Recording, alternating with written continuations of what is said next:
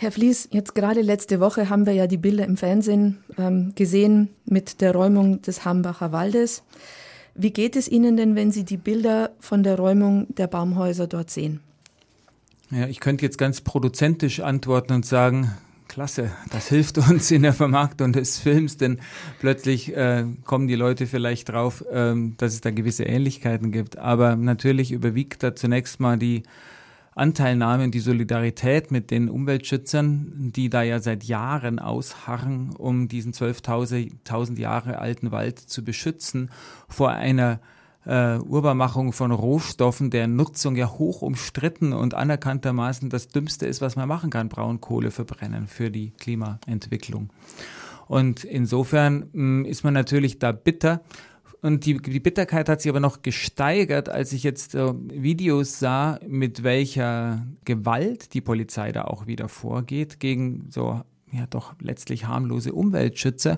Und wenn man diese Bilder vergleicht, wie die Polizei agiert hat in Köthen oder in Chemnitz vor ein paar Wochen gegen diesen äh, Nazi-Mob, der dort auf der Straße war, nämlich gar nicht eingegriffen hat oder zugeschaut hat, dann finde ich schon, dass hier was nicht zusammenpasst, wie gerade sozusagen sich die Exekutive hier verhält ähm, und so zweierlei Maß anlegt. Also Baum, ich sage jetzt mal ganz zugespitzt, also Leute, die Bäume umarmen, werden weggeprügelt, aber Leute, die Nazi-Gruß und äh, Ausländer hetzen, die lässt man gewähren. Da passt irgendwas gerade gar nicht, sondern es hat mich wahnsinnig wütend gemacht, das zu sehen.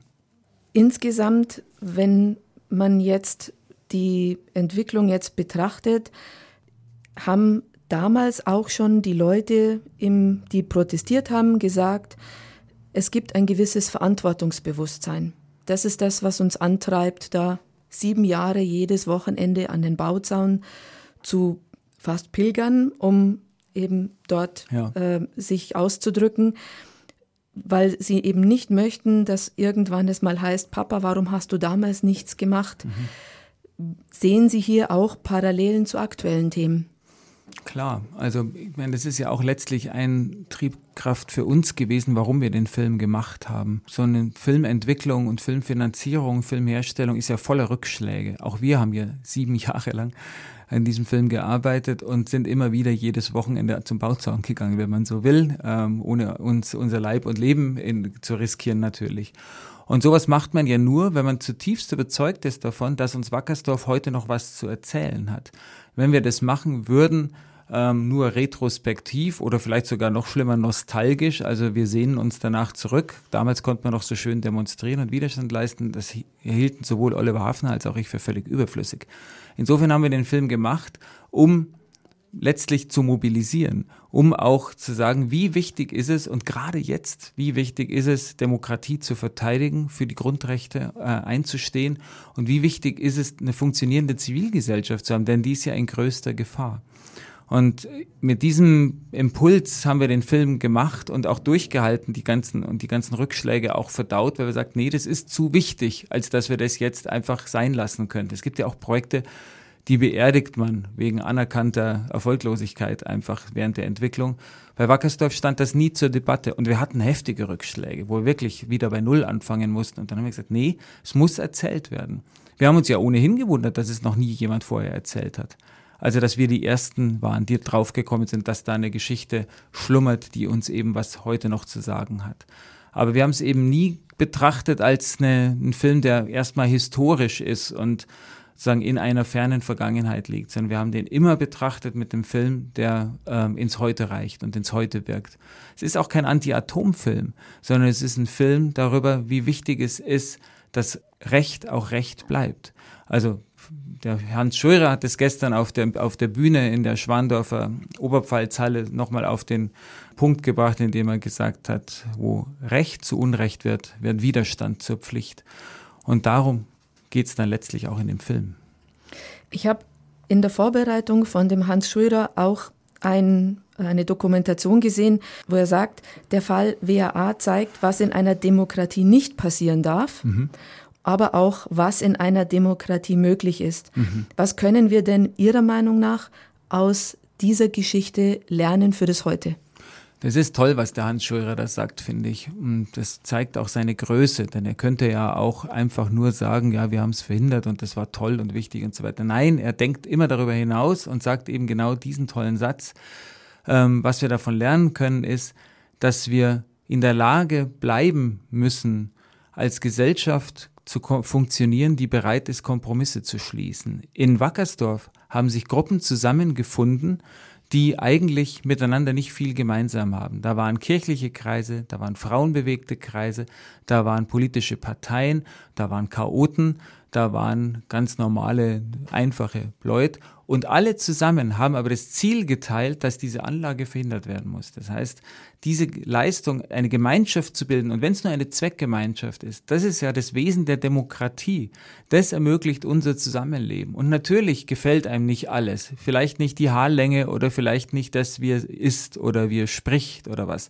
Aber diese Fähigkeit zum Kompromiss und zu sagen, wir ordnen das alles unter, weil wir ein höheres, größeres Ziel haben, das ist in Wackersdorf gelungen. Und das zeigen wir ja auch mit den Schlussbildern oder den Fast-Schlussbildern des Films am Zaun und auch am Marterl, wenn Leute, die eigentlich sich nicht leiden können, gemeinsam gegen eine Sache vorgehen und Erfolg haben damit. Und das meine ich ist eine, eine wertvolle und wichtige Botschaft, die der Film aussenden kann.